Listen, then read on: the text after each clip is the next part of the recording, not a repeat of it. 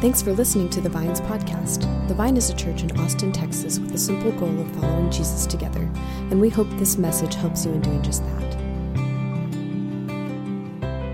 We were turning this morning to Psalm 51. Have mercy on me, O God, according to your unfailing love. According to your great compassion, blot out my transgressions. Wash away all my iniquity and cleanse me from my sin. For I know my transgressions, and my sin is always before me. Against you, you only, have I sinned and done what is evil in your sight. So you are right in your verdict and justified when you judge. Surely I was sinful at birth, sinful from the time my mother conceived me. Yet you desired faithfulness, even in the womb. You taught me wisdom in that secret place. Cleanse me with hyssop and I will be clean. Wash me, and I will be whiter than snow. Let me hear joy and gladness. Let the bones you have crushed rejoice. Hide your face from my sins and blot out all my iniquity. Create in me a pure heart, O God, and renew a steadfast spirit within me. Do not cast me from your presence or take your Holy Spirit from me. Restore to me the joy of your salvation, and grant me a willing spirit to sustain me. Then I will teach transgressors your ways, so that sinners will turn back to you. Deliver me from the guilt of bloodshed, O God, you who are my Savior, and my tongue will sing of your righteousness. Open my lips, Lord, and my mouth will declare your praise. You do not delight in sacrifice, or I would bring it. You do not take pleasure in burnt offerings. My sacrifice, O God, is a broken spirit, a broken and contrite heart, you, God, will not despise. May it please you to prosper Zion, to build up the walls of Jerusalem. Then you will delight in the sacrifices of the righteous, in burnt offerings offered whole. Then bulls will be offered on your altar. This is the word of the Lord. We are nearing the end of our series on Psalms. We've been in the Psalms most of the summer, and la- next week will be our last week where we do so. Uh, one of our goals with this series was to hit the different themes that we find that's common in the Psalms. And so we've, we've gone through different Psalms of hope and about homesickness. We've heard psalms of lament and brokenness. And we wanted to cover this psalm. I wanted to cover this psalm because this psalm is one of the most quoted psalms that we might have. It's, there's pieces of the psalm that can be pulled out and used in different contexts. And I thought it'd be really helpful for us to look at the psalm in, in a deeper way. The other thing that I think is helpful for this is I, I find that when sermons do their job in a really, really good way, not only do we hear a compelling practical message for us to live differently, but we also learn more about the context in which Scripture came from. In many of these Psalms, we have no clue the context which they came from. This Psalm is one where we know all about it, maybe more than what David wants us to know about the context from this Psalm, because we have a full backstory to Psalm 51. And so in this sermon, I'm going to do three different things. I want to first study the context of where this story came from, the backstory of the psalm, then look at the psalm, and then apply it to our life together. This psalm covers one of the, like a not popular subject matter in our day and age, and it's sin. Uh, I grew up in a tradition uh, where we talked about sin often, and I uh, along the way kind of became familiar with my life with God around uh, a life of sin management. It's kind of like the religion in which I constructed my life of like, how do I sin less? What do I do when I sin? How do I hate sin? How do I feel about myself when I sin?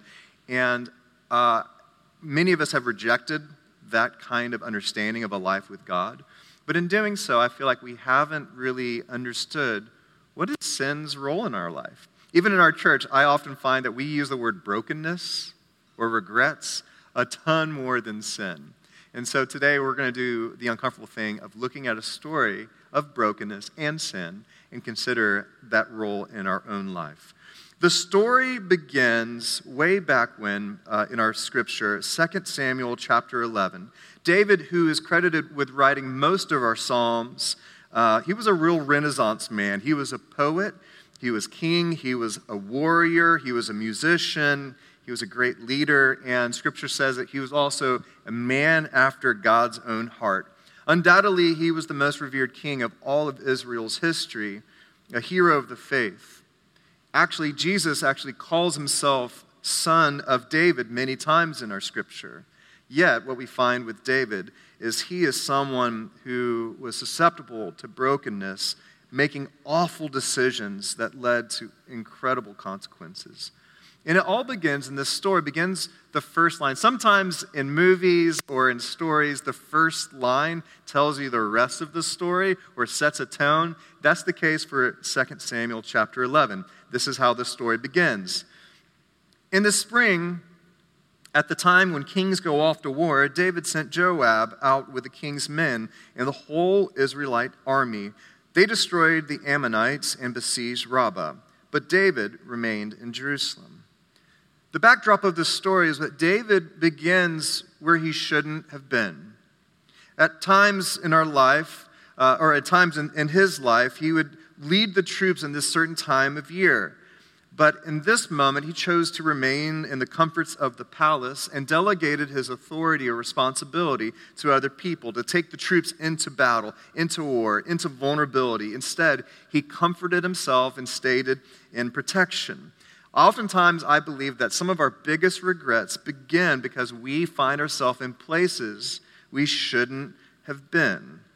And instead of considering the role that we've been given to play in this world, we begin to look at our own comforts, our own protections. We begin making decisions based on our own pleasures and not the care of other people or living out vulnerability with courage. And David wasn't just away from the battlefield, he was also alone. As he sent away his troops and his trusted leaders, we can imagine David there in his palace spending a lot of time alone, isolated. He was away from his trusted companions, disconnected from his role and his purpose, and David was isolated. What I have found that usually takes people out of their area of influence, what causes leaders to fall in many ways, rarely is that they have a drop in skill or their ability decreases or their giftings go down. Usually, what takes people out of their place of influence is an issue of integrity. And the chain of failures that usually happen don't begin in the public eye. They usually don't begin in a boardroom or with peers. Usually it begins when someone is left with themselves, tucked away in self preservation and their own comforts.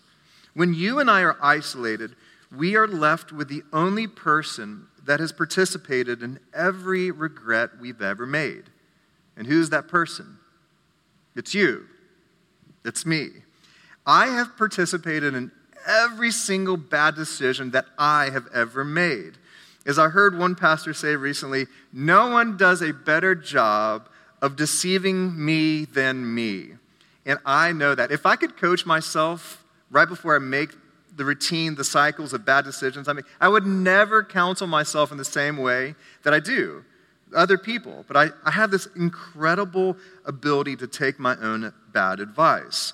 And we see here with David how this plays out so very clearly. As David's life, as he make, makes this decision, as he's separated from his, his role, he begins to make one bad decision after another. And like a stone that's dropped into a pond, the ripple effects continue to uh, go out further and further, affecting many people's lives. And so one evening, David got up from his bed, walked around the roof of the palace, and he saw a woman bathing. He became fascinated with her and found out who she was. He found out that she was Bathsheba. Now, David knew Bathsheba uh, because her husband was Uriah. And Uriah had this unique title of being one of David's mighty men.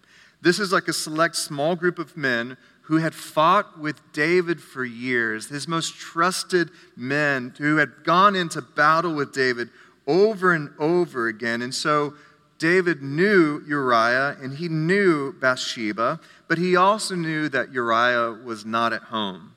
He was on the battlefield. And so he sent for Bathsheba to come to the palace, and she did so, and he slept with her. Something to note Bathsheba, in some religious circles, has like this weird, kind of like tone given over her, a weird impression. This idea of like maybe she was a woman of ill repute. I mean, who, who in their right mind bathes on a rooftop? The only time we see people bathing in public is in like those Cialis commercials where like people living a good life in clawfoot bathtubs in the middle of a field. And so there's like this idea that Bathsheba maybe was a temptress. Maybe she was asking for this. She could have been more modest, right? Like, of course, she would go to the palace and sleep with the king. What this totally disregards is the power dynamic that was in that culture. In that day and age, when a king called upon you, you, you went to him. And when a king asked something of you, you gave it to him. If not, you were, were looking at imprisonment or worse than that. And so, Bathsheba, she was being exploited.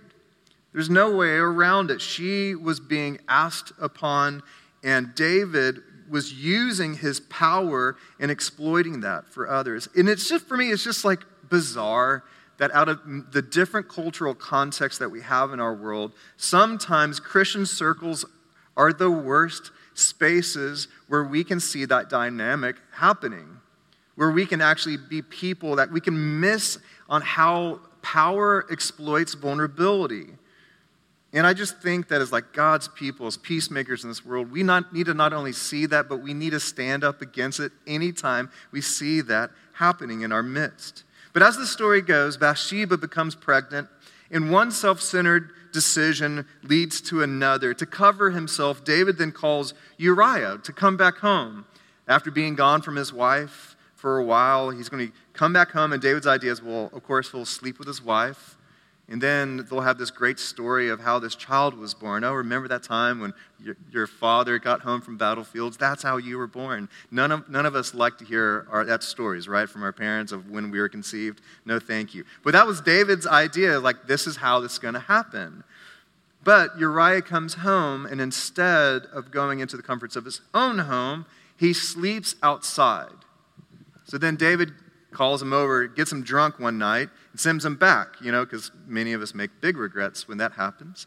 But uh, Uriah, he still won't go into his home. And we see this juxtaposition, this comparison of the integrity of Uriah and David. Because when Uriah was asked, Why aren't you going in your home? Why aren't you uh, staying with your wife? He said, How could I do that when Israelites' troops are there on the battlefield, they're sleeping in tents. How can I do that when the very Ark of the Covenant is not at home?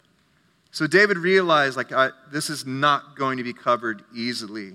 And rather than David turning from his sin, rather than him being honest, what does he do? He just begins to double down. He sends Uriah to the battlefield and he instructs the commander. He says, Put Uriah in the front of the battlefield where the fighting is the worst. And when it begins to escalate, bring your men back and make sure that Uriah stays there. Keep him exposed and let him fall to the sword. Another way to say it is make sure Uriah is killed and let your men be a part of all of that. Now, if Uriah had been a warrior for many years, if he had been a soldier who was skilled, and if we would have seen what we saw when he came back home, if he was a person of great character and integrity, don't you know he would have been a leader? Don't you know, like the soldiers would have revered him? So on this day, when they had to be told that they were going to allow Uriah to be killed and slaughtered in front of them, that would have been a troubling day for them. But that's exactly what happens, and not surprisingly, because of that, on that day, they lose that battle. Maybe they were faint of heart. Maybe they lost the will to fight. We see how that decision keeps affecting more and more people. They share the news to David. They thought David would be furious after losing a battle. But David actually welcomes it. Why? Uriah is dead. It's over with. So he calls Bathsheba to come and stay with him as his wife. And he all of a sudden looks like he's a man of integrity. He's caring for a, widow now, right? What a great guy. If you were to stop David on the roof just before setting his gaze on Bathsheba and asked him, Would you ever kill a friend of yours to cover for a mistake? Do you think he would have said, Yeah, I totally would do that? Probably he'd say, Never. Or if you had asked him before that moment, Would you ever force, force one of your soldiers' wives to sleep with you when they were out on the battlefield fighting for your kingdom? Never. But, friends, that is the power of sin in our lives. One of the things that sin does is it invites us to take just one step further away from being who we know we are called to be, who we're made to be. Just one further step away from caring for others in the way that we long to. One small compromise. And you know how this goes. It's like a child that runs into the forest chasing a butterfly Minutes later, they look up and they don't know how they got there. That's, that's the experience for us in our life. Sin has the capacity to blind us, blind us from the consequences of our decisions, blinds us from the care and concern for how it affects other people, and blinds us also to remembering who we are uh, a friend of mine, we were talking on Thursday night, we were talking about integrity, and he said integrity, another way you define integrity, is ruthless honesty. Just being able to be honest with ourselves. David thought that that would be the end of the story, that everything was to be settled, he covered it, everything was fine, no one would know. But the justice and also the grace of God would not let it be so. God spoke to the prophet Nathan and informed Nathan of everything that happened. So Nathan had this burden how do I call out the most powerful person in the kingdom and say, hey, buddy, you screwed up. You got to make it right. So Nathan devises this idea. He begins to construct a story, a parable, and he tells a story about two different uh, men one rich man, one poor man. The rich man had flocks uh, and uh, it was, they had everything he ever needed. And this poor man only had one little lamb. And he loved this lamb so much, he even slept with the lamb in his bed. And just, just beloved lamb. And so one day, the rich man has a visitor come through town, and instead of choosing from his own flock, he actually takes the poor man's lamb for his own.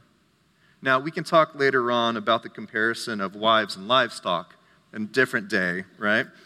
But David hears this story and begins to get fired up. He begins to get really angry, and with moral superiority, he says proudly in front of Nathan and perhaps everyone else in that court, he said, As surely as God lives, that man must die.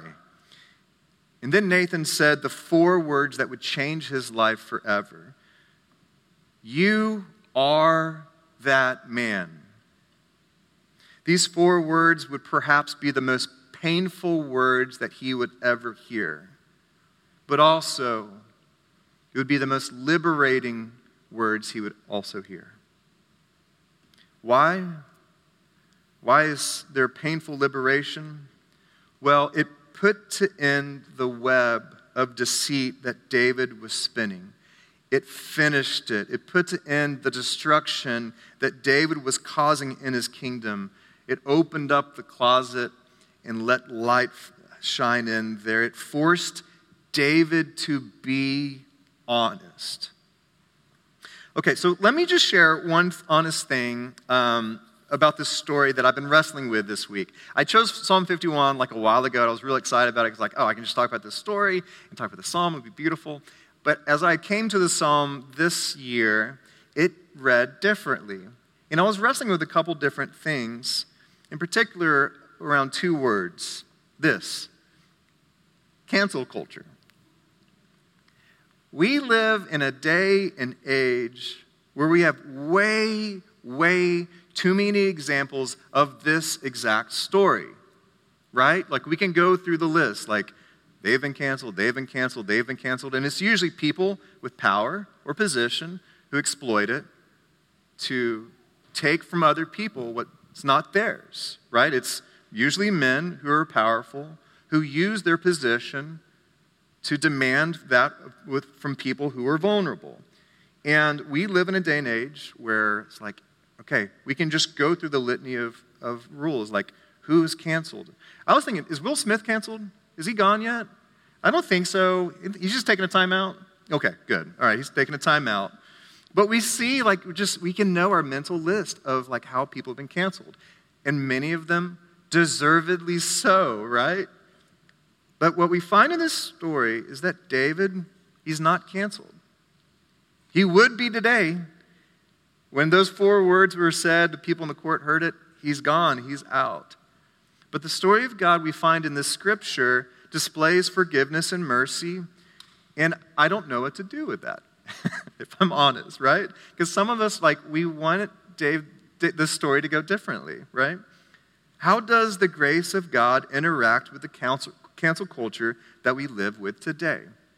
As we were processing that as a staff this week, um, someone mentioned a way to frame the difference that, between what we're looking at today and what we're longing for in Scripture. And it's about the difference between being canceled and being accountable. So, God is a God of righteousness, right? God is a God of justice. He's not like a fraudulent accountant who winks at the, uh, winks at the discrepancies of people's life. He doesn't turn a blind eye. He's not like Jason Bateman in Ozarks, laundering away our selfishness and greed, right? He's not a Marty Byrde character. There is accountability with God. But God uses accountability so that people can be restored and not canceled. There's a finality to being canceled, like where we just send people away to cancel island and they are just belong there forever. They're not allowed back. Yet, on the other hand, we, there does need to be accountability, right? And many of us, like, there's, there's wisdom to having boundaries, healthy boundaries, and consequences from decisions that people made. What we find in this story is that David will have lasting consequences based on the decisions he made, how he used and exploited uh, people with his power. He will lose a child with, uh, that Bathsheba had carried. Um, discord breaks out in his home. He is told that the sword will never leave his home. All of this is from the consequences of his, of his decision. But he is reinstated back into his position because he responds with humility, he responds with eventual honesty. He retains his influence, and most importantly, he's restored to God. I hope that as much as that kind of rubs against our cultural norms, I hope that there's also some hope that, and comfort that you find in that. Because with God, we aren't canceled. Forgiveness and grace are available for those who are willing to turn from their brokenness and their sin and to come to God with sincerity, with honesty, with humility. There may be painful consequences due to the decisions that we have made and we continue to make, but our story is not over. It's not finalized.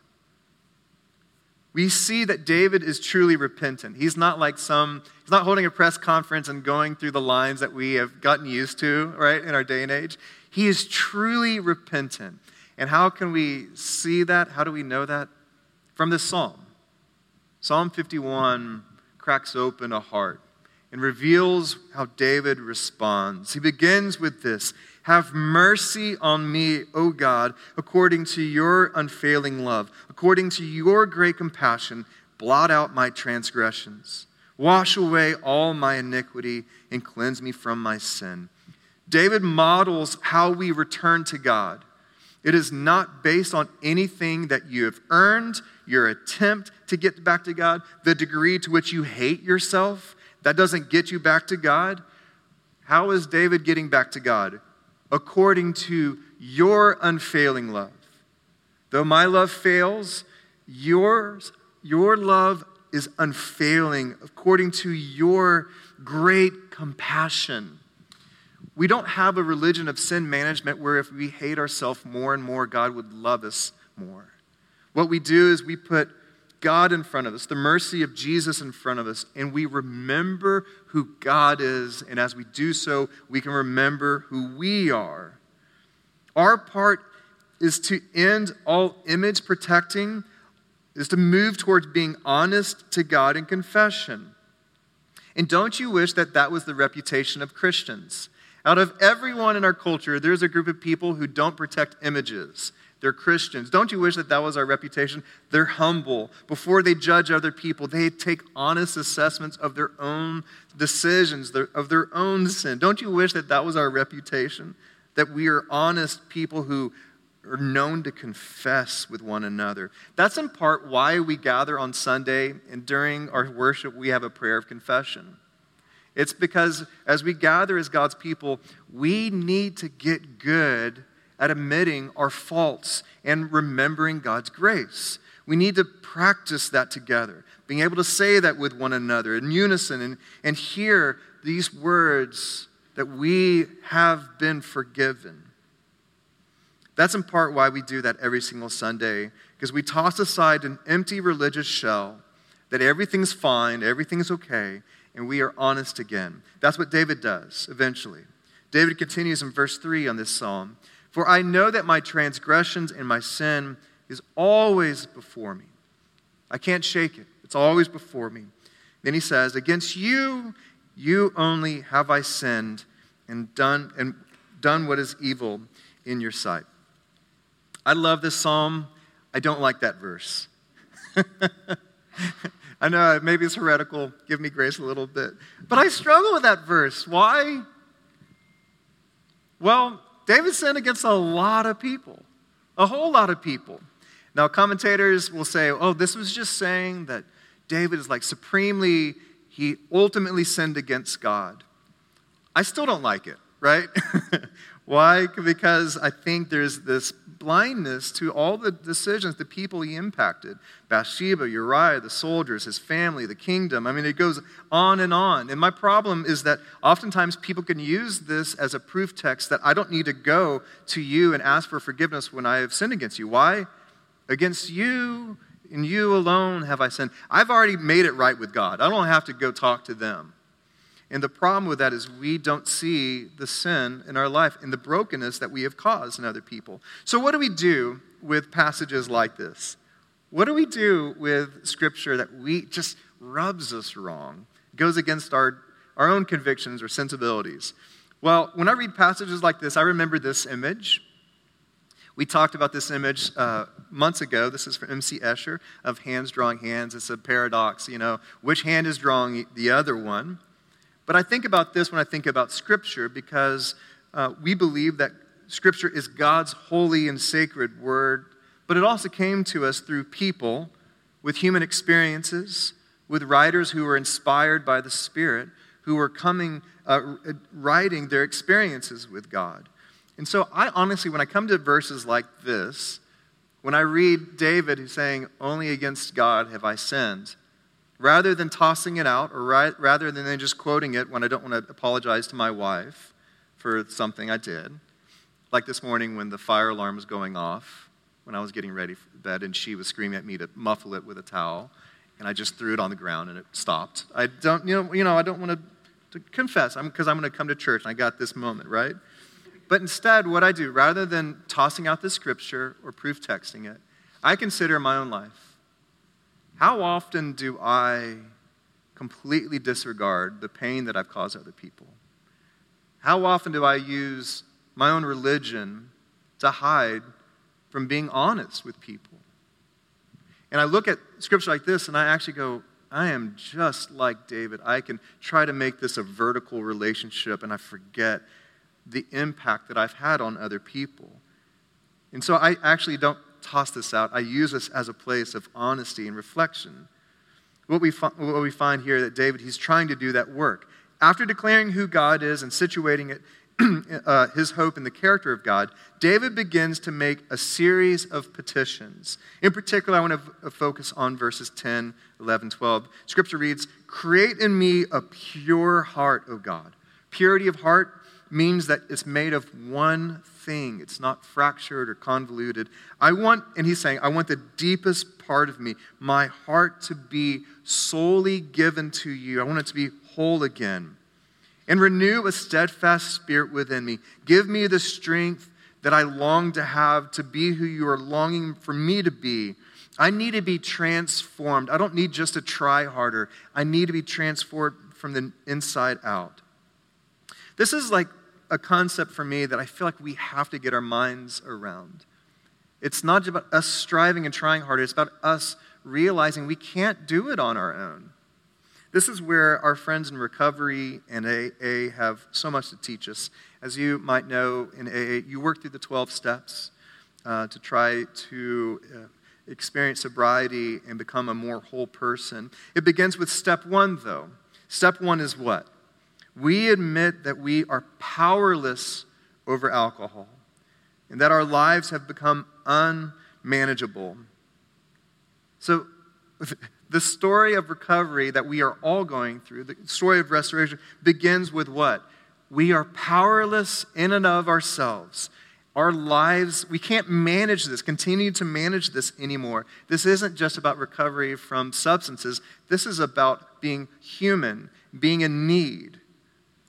You know, I can't do this on my own. I can't manage my life. Step two says this, though. What do we do in response to our inability to manage and control? Will we come to believe that a power greater than ourselves can restore us to sanity? Our response to our inability is not that we're left alone. We are then called to tap into something outside of ourselves. That's the heartbeat of this psalm. David is acknowledging that he can't control and change anything on his own. His brokenness runs deep. Therefore, he needs God to intervene. He needs God to give a new heart, a steadfast spirit. So, this is his longing. Verse 12 goes to this Restore to me the joy of your salvation and grant me a willing spirit to sustain me. This is why this is not just about um, a sense of religious moral scorekeeping and sin management. This is about the joy in being saved. When we realize that we have an unfailing love that claims us, that comes to us a thousand times a day to remind us that we are more than our sin, we're more than our brokenness, that we are deeply loved in God. That is where this joy of our salvation comes from. What is interesting is that David needs to remember that he has joy in being saved. As I said earlier, sin has the capability to blind us blind us from the consequences of our decisions and the people whom we are hurting. But I think the saddest thing is it also blinds us from the joy of having a Savior. Our hearts and our minds become dull from the joy that we are claimed and loved. It's not that we've lost our salvation, right? What have we lost? We lost the joy of knowing that we have been saved. So, can I ask you, when was last time that those simple truths of Jesus moved you deeply? The fact that God loved you so much that Jesus came to live a life you couldn't live, to show you the way, to put to the end, uh, to end the legacy of death and destruction, and to show us that there is something that's given to us, a joy that's eternal. When was the last time that your joy was stirred by the simple truth that God knows you by name and his love will win you over? That your belovedness goes deeper than anything else. Your regrets, your brokenness, your sins, the, your past, there's something that goes deeper than all of that. It all pairs pales in comparison to the, the love that God has for you. When was the last time that stirred you, that moved you? David's life in this psalm teaches us how each of us can easily lose ourselves one regrettable decision at a time, but how we are never canceled from the grace of God. So, friends, this kind of seems like a heavy message in many ways. We've talked about sin a whole lot today, but I hope you actually find the hope in this message.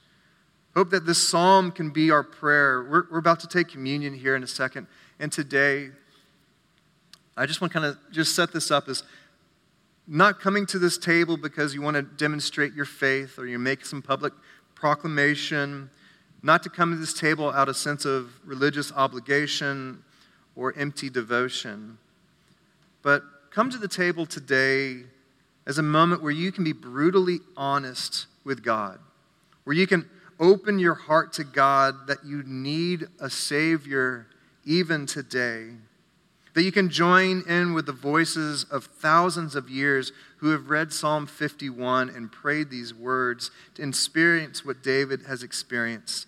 That there is someone who can make you and create you a new heart, can put a new spirit inside of you. that can take all your failed intentions and failed efforts re- remind you who you are. That there's joy in being known by your Savior. We hope you found this message encouraging. If you would like to learn more about the Vine, get connected to our community, or contribute financially to the Vine's ministry, go to our website at thevineaustin.org.